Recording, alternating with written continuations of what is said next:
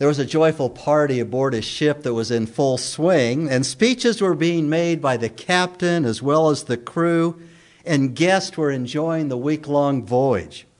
And sitting at the head table was a 70 year old man who, somewhat doing his best to not be embarrassed, was doing his best to accept the praise that was being poured upon him by the captain and the crew and other guests on the ship.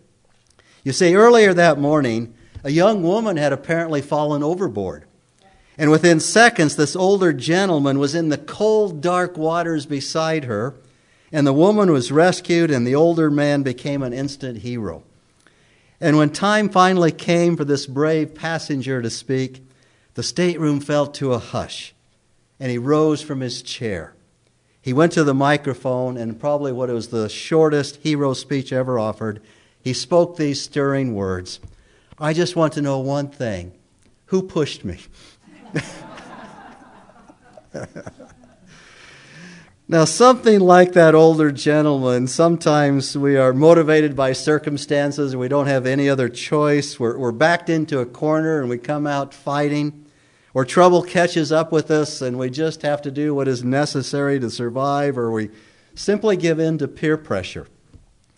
But the motivation that God gives us to employ and use our spiritual gifts that He gave to each one of us is a completely different kind of motivation altogether.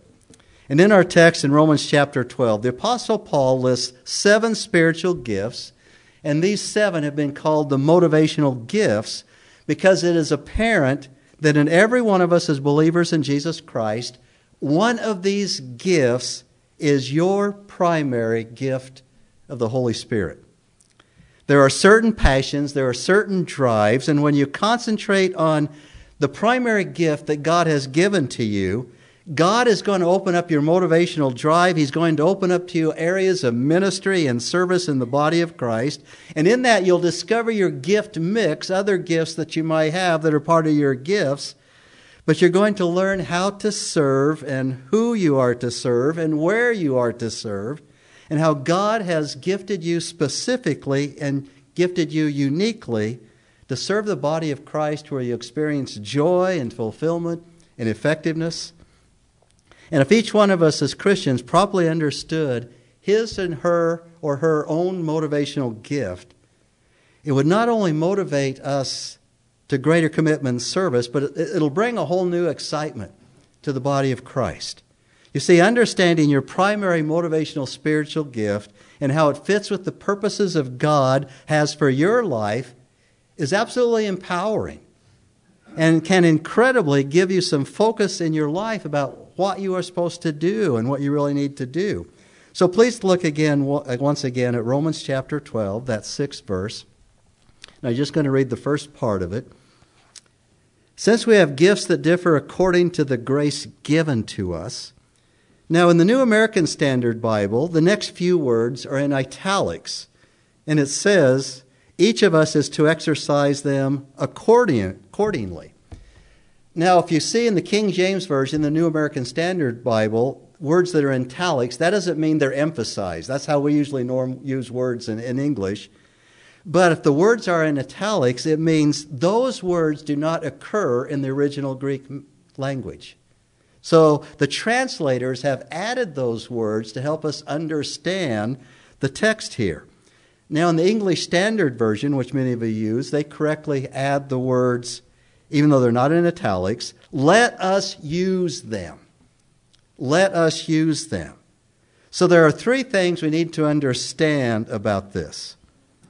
In the original Greek language, what Paul says here is in the imperative. That means they're commands their commands. Let us use them can be added to it here so we get the true meaning. If prophecy is your gift, use it. Use it in the proportion of your faith. If it's in service, use it. Command in your serving, or who he who exhorts, use it in your exhortation, and on down the list. And the second thing we need to understand here is that grammatically, now this word will make you, well, might blow you away or confuse you, but grammatically, it's called a, a locative of sphere. A locative of sphere. In other words, what is meant by this is the idea that the one with the gift, for example, of teaching, should remain and exercise within that sphere of teaching. Be in a ministry of teaching, be in a sphere of teaching, and should remain that. That's where the full, the most of the weight and the emphasis should be on your teaching gift. If you have the gift of teaching, remain in the sphere of teaching and don't go outside of it. Now, you may have a secondary gift in your gift mix of mercy, but don't go over and join the Sisters of Mercy or spend all your time down at the soup kitchen, but remain in the sphere of teaching and then be merciful in your spiritual gift. You know, so your gift of teaching might be coming alongside to somebody who's really hurting and going through a hard time, and you have mercy for that person. But you can also, with your teaching gift, you could and should and would take them to God's Word and teach them in a way that will be merciful to them. In other words, it basically says whatever the primary motivation that God has given you, maximize it, focus on it. That's where you're to put your strength and put your energy. And, and in fact, what this means is that you go through the pipeline of trying to discover what your spiritual gift mix is and your primary spiritual gift. You go back to Ephesians 2:10. You don't need to turn to it, but there is a good work that God has prepared for you in advance that you are to walk in it. Whatever that good work is, God has a primary motivational gift. God has a tool in you to use to build the body of Christ for the common good. Now, the third thing we need to understand about the seven motivational gifts is it doesn't matter what size the church is or what the background of the church is, every church needs all seven of these gifts being exercised and being happening in, in the church. For the church to be healthy, and for us as believers to be grow and to be healthy, mature believers, all seven of these gifts need to occur in your life from other people. To become a healthy, mature believer, you need to have people who minister to you in leadership, mercy, exhortation, teaching, prophecy, service, and giving. If we want to be a healthy, effective church, we need gifted believers ministering to all of us in leadership, mercy, exhortation, teaching, prophecy, service, and giving. So now we come to the application of the last several weeks. To help you know and discover your primary motivational gift, we're going to walk through each one of these gifts specifically. And you'll find these in the handout in your bulletin. And we're going to spend the rest of our time this morning on the salmon colored sheet in your bulletin. And I've borrowed the descriptions of these spiritual gifts that we're going to walk through from, Chip Ingram, who does a really good job at getting at the primary motivation uh, of each description. In Ingram's descriptions, they correspond with the definitions that we've already used over the last several weeks, but he describes them in such a way that we can see where each one of us fit specifically. And if you look at the handout, you'll see that under each description, there's a place to put an X or a check mark. It says yes, no, maybe. And so I'm going to talk about each one, give the characteristics of each gift, and then when we get finished with that gift, might this be your primary motivational spiritual gift? Yes, no, maybe. And just listen and put down a gut level feeling after the description and we talk about. Does that describe with you? Okay, here we go. I'll give you the definition, I'll give you a few characteristics, I'll give you some warnings about the dangers of each gift, and then we'll, we'll check it off. First of all, there's the gift of prophecy. Prophecy is the divine enablement to proclaim God's truth with power and clarity in a timely and culturally sensitive fashion for correction, for repentance, or edification, the ability to reveal God's word accurately. Now, one of the good tests is that the people with this gift ask intuitively almost about every situation what went wrong? What caused this? This is someone who, through their understanding of God's Word, and, and has a sense and understanding of the culture in which we live, and understand the needs of the church and the people in the church, And God gives an alignment, as it were. There's an alignment of God's Word, what God says about it, and what it means to the church, and what it means in the culture that we live. So when they speak, they speak to the real issues and what the real needs are that need to be addressed from God's Word. So, what are the characteristics of someone with the gift of prophecy? They tend to be persuasive speakers. They, they can read people. They often are opinionated. They're very black and white about God's Word and very black and white about what's going on in our culture related to God's Word. And they know what's going on in the world. They're very perceptive to those things. And they know how God's Word and how we are to live as Christians relates to the issues in our culture. And they'd often rather speak to larger groups rather than one on one or minister in a small group. Now, some of the dangers of this gift they can have a tendency to be proud of their speaking ability. They can depend upon their speaking ability at times rather than on the power of the Holy Spirit. And the people with a prophetic gift who want to make it right can come off as very insensitive to the feelings of other people. Okay, how about you? Yes, no, maybe? Does that describe you? Just give a quick shot in the dark. Don't overanalyze it. Just check it off. Gift number two is service. Service is the divine enablement to attach spiritual value to the accomplishments of physical tasks within the body of Christ. It's the ability to demonstrate love by meeting practical needs that releases other Christians for direct spiritual ministry. The question with these people intuitively ask, because of their gift, is what can I do to help? What can I do to help? The gift word here is our word diakonos. That sound familiar? It's translated deacon. In the Greek, it literally means to serve or to wait on tables. Some characteristics of this person they don't need much public recognition. These people don't seek the limelight. They're content to work behind the scenes quietly to everybody else. They often like manual projects. They have an unusual ability to detect people's personal needs.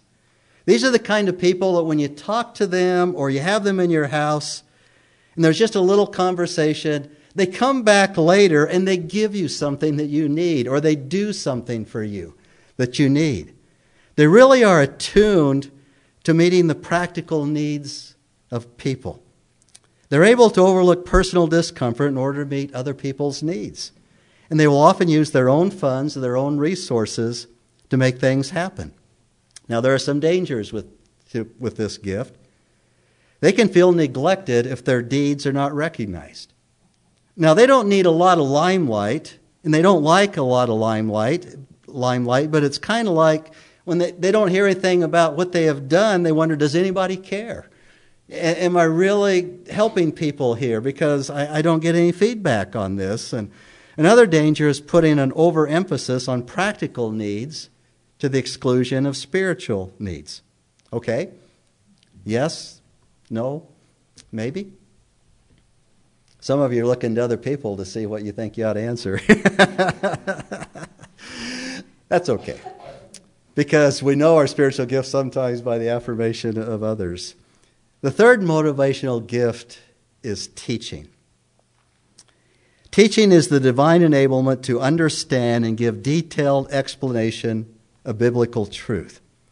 It's the ability to search out and validate truth that has been presented. People with this gift are asking the questions what is truth?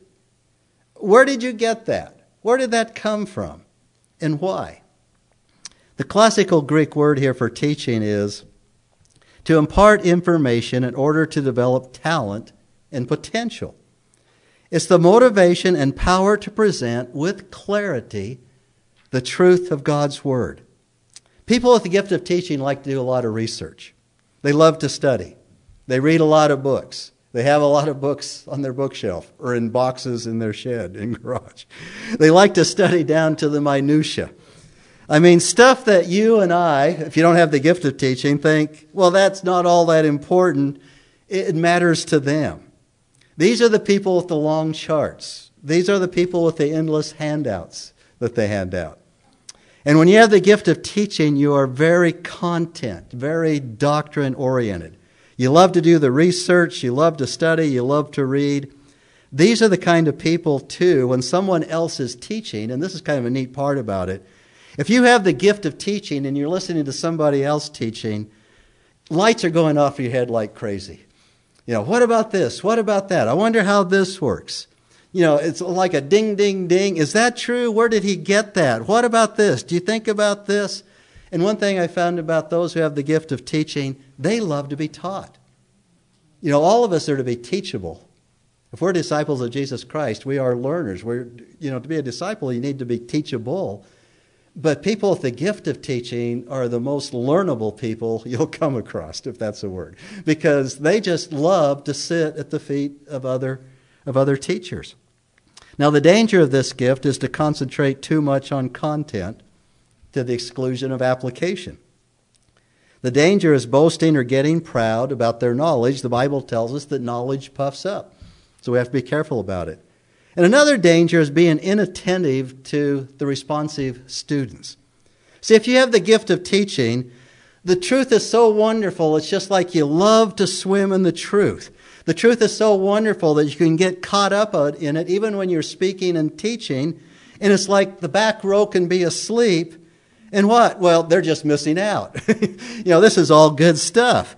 Here's the truth, but did anybody apply it? I remember one time I was. Uh, preaching a sermon. I was talking about theology class and about a, a professor that I really loved, you know, in his class in theology you know, but sometimes we would get so lost that we'd start doing this, you know, it's going over our head.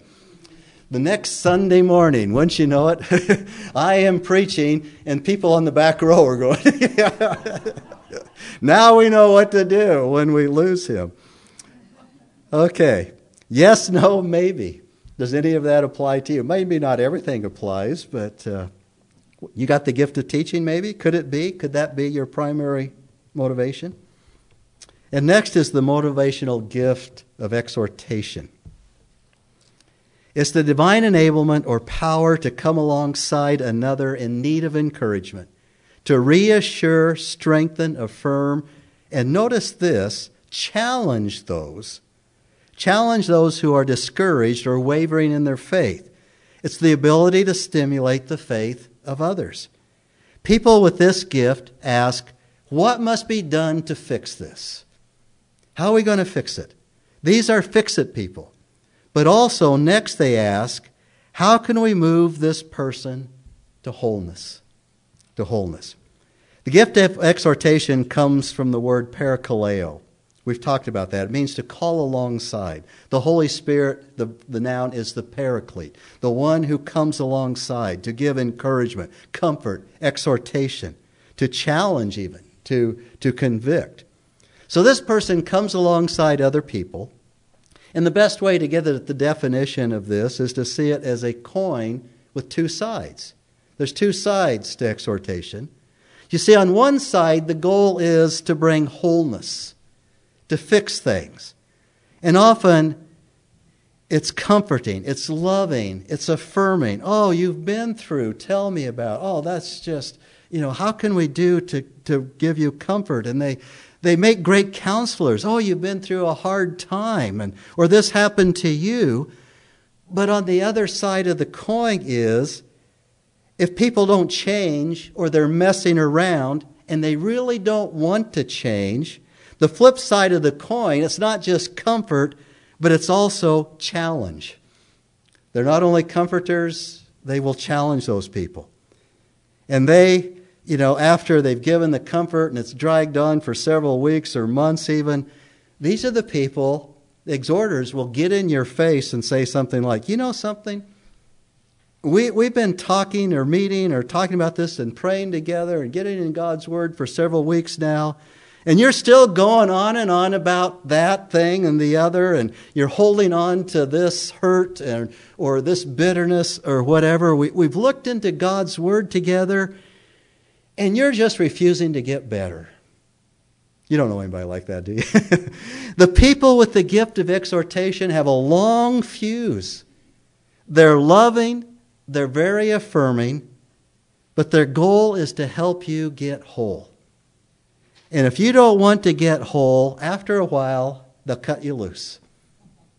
And quite frankly, that's probably the right, right thing to do.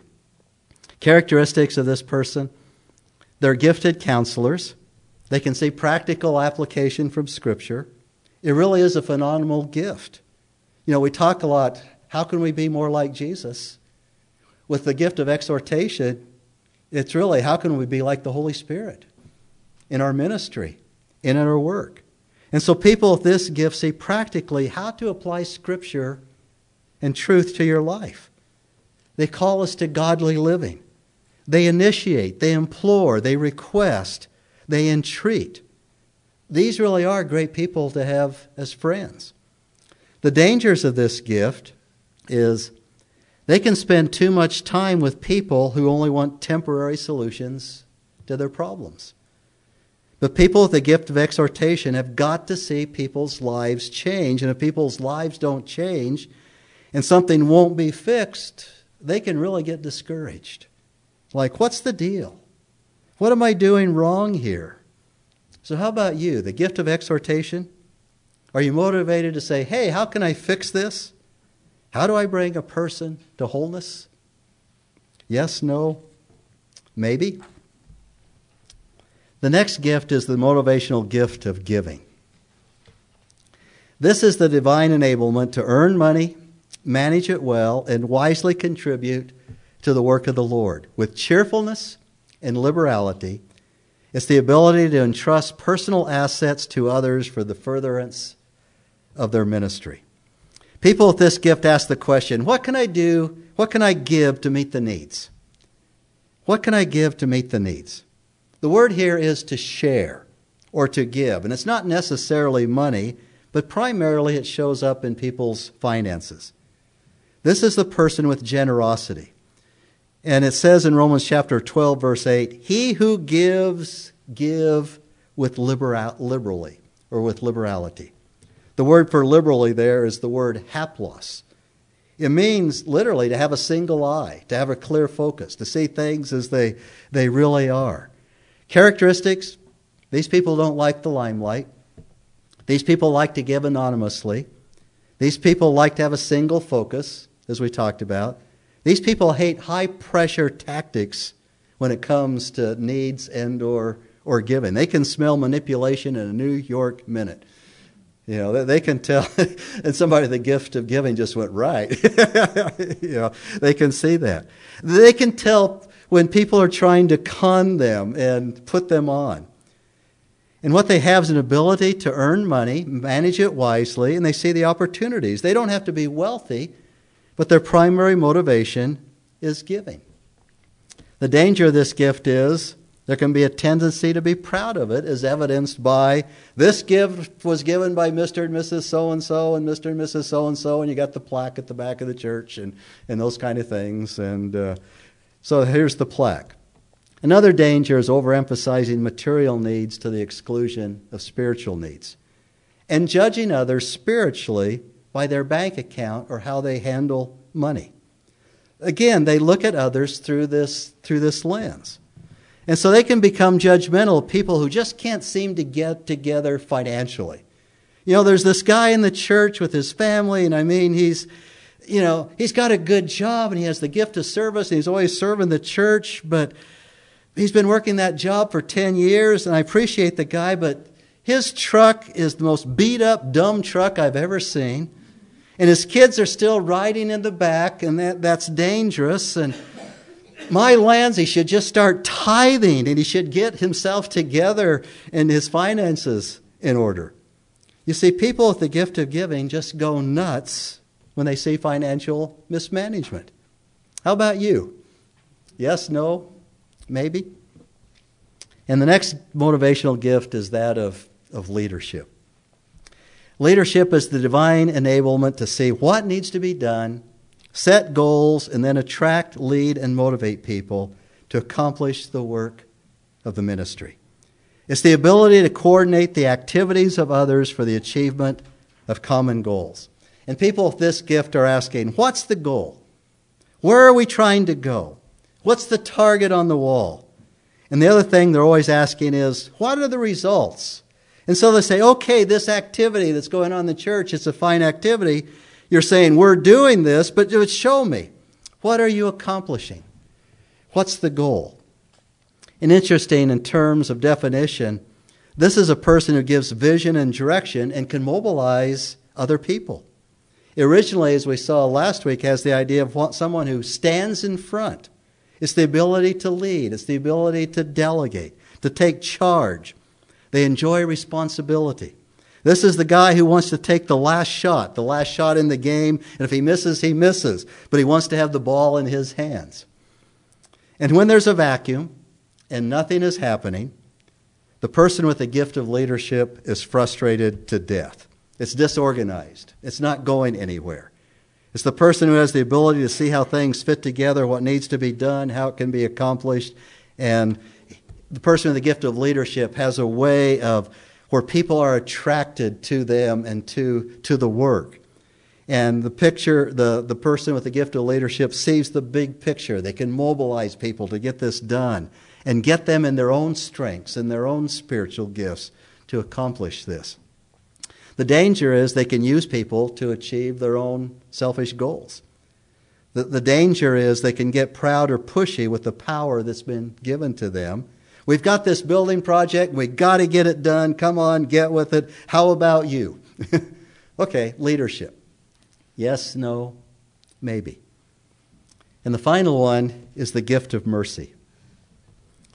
The gift of mercy is the divine enablement to minister cheerfully and appropriately to people who are suffering or undeserving, and to spare them the punishment or the consequences they justly deserve. It really is a wonderful gift. These are people that they know you have blown it, you've really blown it, and you can blame others, and you try to blame others, but it really is my fault that I've done this. And something in the people with the gift of ministry comes to help me in this, but they want to help me, and they also don't want me to suffer the consequences that, that I really ought to get. They're, they're merciful. It, it really is like God, isn't it? It's the gift of mercy. It, it's a gift of wanting to withhold just consequences from those who deserve it. Remember, mercy or grace is not getting what we it's not it's getting what we don't deserve. Mercy is not getting what we do deserve. And so people with the gift of mercy are always asking the question, how can I make them feel better? How, how can I shield them from further consequences? So there's a high identification with people's hurts and people's needs and what they're really going through.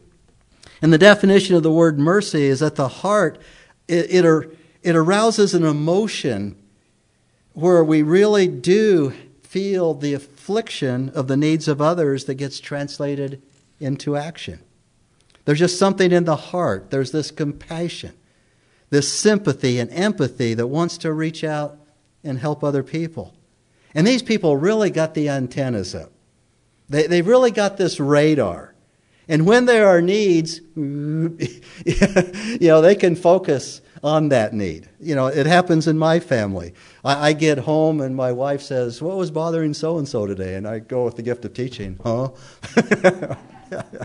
you know, because people with the gift of mercy, they know that, they sense that, they hone in on that, they're drawn to it, and they want to help. They really care, and they want to help people.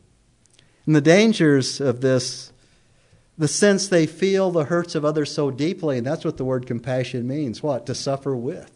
If you have compassion, you're going to feel that hurt that they feel, some of it. And and so people with the gift of mercy are also easily hurt, easily hurt. Or they become too invested in the hurt of others and they fall into compassion fatigue. How about you? Yes, no, maybe? But I want to close with an illustration. We're going to be short today. That, that's really odd. We might even close. I thought with this lesson today we might even go over, but I think we're going to come up short. But I want to close with an, from an illustration. This illustration also comes from, from Chip Ingram. That I want you to once again think yes, no, maybe. And you'll find that on the bottom of the sheet. The waiter meets the family of God. And uh, The gifts are in a different order here, but now I just want you to go yes, no, maybe. And as we finish all this up, just be thinking because, you know, you may have uh, some maybes, and those maybes may be your secondary gift in your gift mix. And so you might have a yes or a couple of yeses on a primary gift and go, okay, well, you can prayerfully get before God and in your study go, okay, which one, you know, is my primary gift? But this one's also in my gift mix. You can, you know, a lot of teachers also have the gift of prophecy. You know, which one, which one is dominant and how should I be spending more in time? But I want to close with an illustration. Once again, just give your gut feeling when I've, when I've talked about what's your first instinct? So just suppose we're at a big Christian banquet. And this is a large church. It's a large auditorium in a large church. And the head table is sitting up here at the head. And there's all kinds of you folks out in there watching this. And believe it or not, at the head table, there's exactly seven Christian leaders seated at the head table in front of everybody. And each one of the leaders has a different one of the motivational gifts. And it's a big Christian banquet, so they're all godly. They all operate in the Spirit of God in their gifts. And they're up here at the head table. Each one has, has a different gift. And they get to the point where they're clearing away the tables. And as they're doing it, clearing the tables, the dessert is coming out. And there's this very nice waiter who's been serving them. And he comes with this huge plate of desserts. And he's coming at the same time. Somebody else is clearing the table. And they go together, very, didn't see each one coming. And everything goes all over the place. Dishes go all over the place. The desserts go all over the place, goes everywhere. It's in front of everybody who's sitting out in the auditorium. The microphone goes over, bash, Every eye looks up. The waiter's there. He's got ice cream and chocolate and sundaes all over him. The main speaker looks like he's been dressed for a dog to come and lick chocolate off his vest. And then the gifts go into action. What is their initial impulse? So the person with the gift of prophecy gets up and says, I could see this coming. This was a mistake from the beginning. I'll tell you what, you know, you really can't take away the plates and bring the dessert at the same time. His motivation is to correct life. Yes, no, maybe. That's you. maybe. The person with the gift of mercy jumps up and says, Oh, don't feel so badly. It could have happened to anybody. It's okay. Motivation how can i relieve the embarrassment of the moment? Because there's just so much everybody's just totally embarrassed there. How can i relieve that the gift of mercy jumps up and says oh don't feel so badly. It could have happened did i sorry say that one? Yeah. The person with the gift of service goes okay let me help. Let me help can i wipe this off can i clean this up and he's picking up or she's picking up what's fallen down, the motivation is to fulfill a need. Yes, no, maybe. And the gift of teaching backs off. Boy, this is convicting. Because the person with the, the person with the gift of teaching always thinks their gift is the most important in these situations. And they step back and say, you know, the real reason this happened was not as you thought that they were taking away the plates and bringing the desserts. The real reason is I've analyzed this, and you have six desserts on one side of the platter, and you have five desserts on the other side of the platter. And you know, the equilibrium of this thing and the balance. And if you wear those kind of shoes on that kind of carpet, well, you know that's exactly what happened. Yeah. yeah. yes, no, maybe. The person, person with the gift of exhortation jumps up and says, Hey, next time I've got an idea. Why don't you just serve the dessert with the meal? And his motivation is, We'll protect this, we'll fix this for the, for the future. Yes, no, maybe. The person with the gift of giving looks and goes, Okay, we, have got a suit that's ruined here, we've got a microphone that's broken, I've got a carpet that really needs cleaning. I'll throw in the first few bucks so we can reimburse this church. How about any of the rest of you? You know, yes, no, maybe. And then finally, you have the person with the gift of leadership. And as all the other people were doing all of this, he steps up and he goes, Hey, Jim, could you get a mop? Uh, Sue, could you help pick up Mary? She's been on that floor for a little bit now here. Know, get one more dessert. You know, we, we need, you know, I'll tell you what, let, let's just make an announcement. Bobby, I tell you what, you know that song that you sang earlier? Just do it again and do it again and over and over again. And right now we're going to clean this mess up right now. And you get the jacket, okay? Everybody in about 15 minutes, we'll be ready to go again. Yes, no, maybe. Well,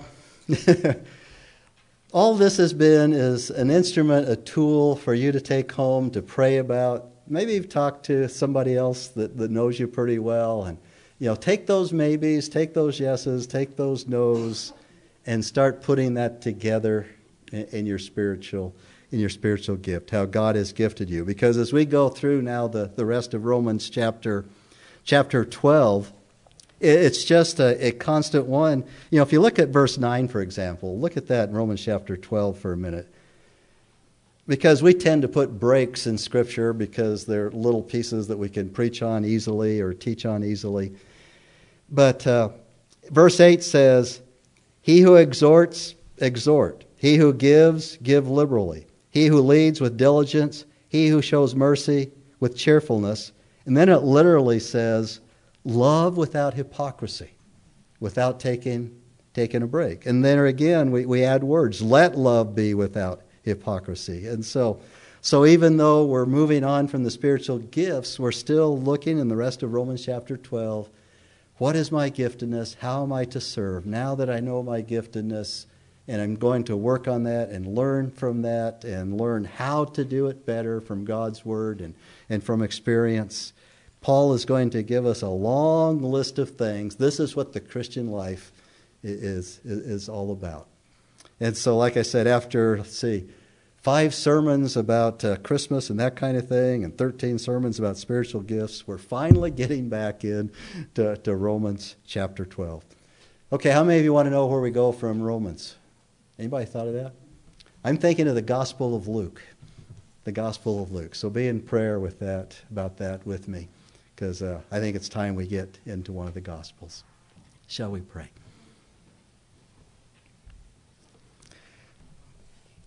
Our Heavenly Father, uh, this morning I'd like to thank you for the, the insight of a man by the name of Chip Ingram who has the prophetic gift and uh, how he's put this together so uh, we can better understand it both from your word and how it applies to our lives, Father. I thank you for those who, who have a gift to really show us how to apply God's word, Father. And as we continue in the book of Romans over the next several weeks, Father, I pray that your Holy Spirit would continue to work in each one of our hearts and our lives as we learn of you and learn how to serve one another in love. And for this I do pray in Jesus' name. Amen.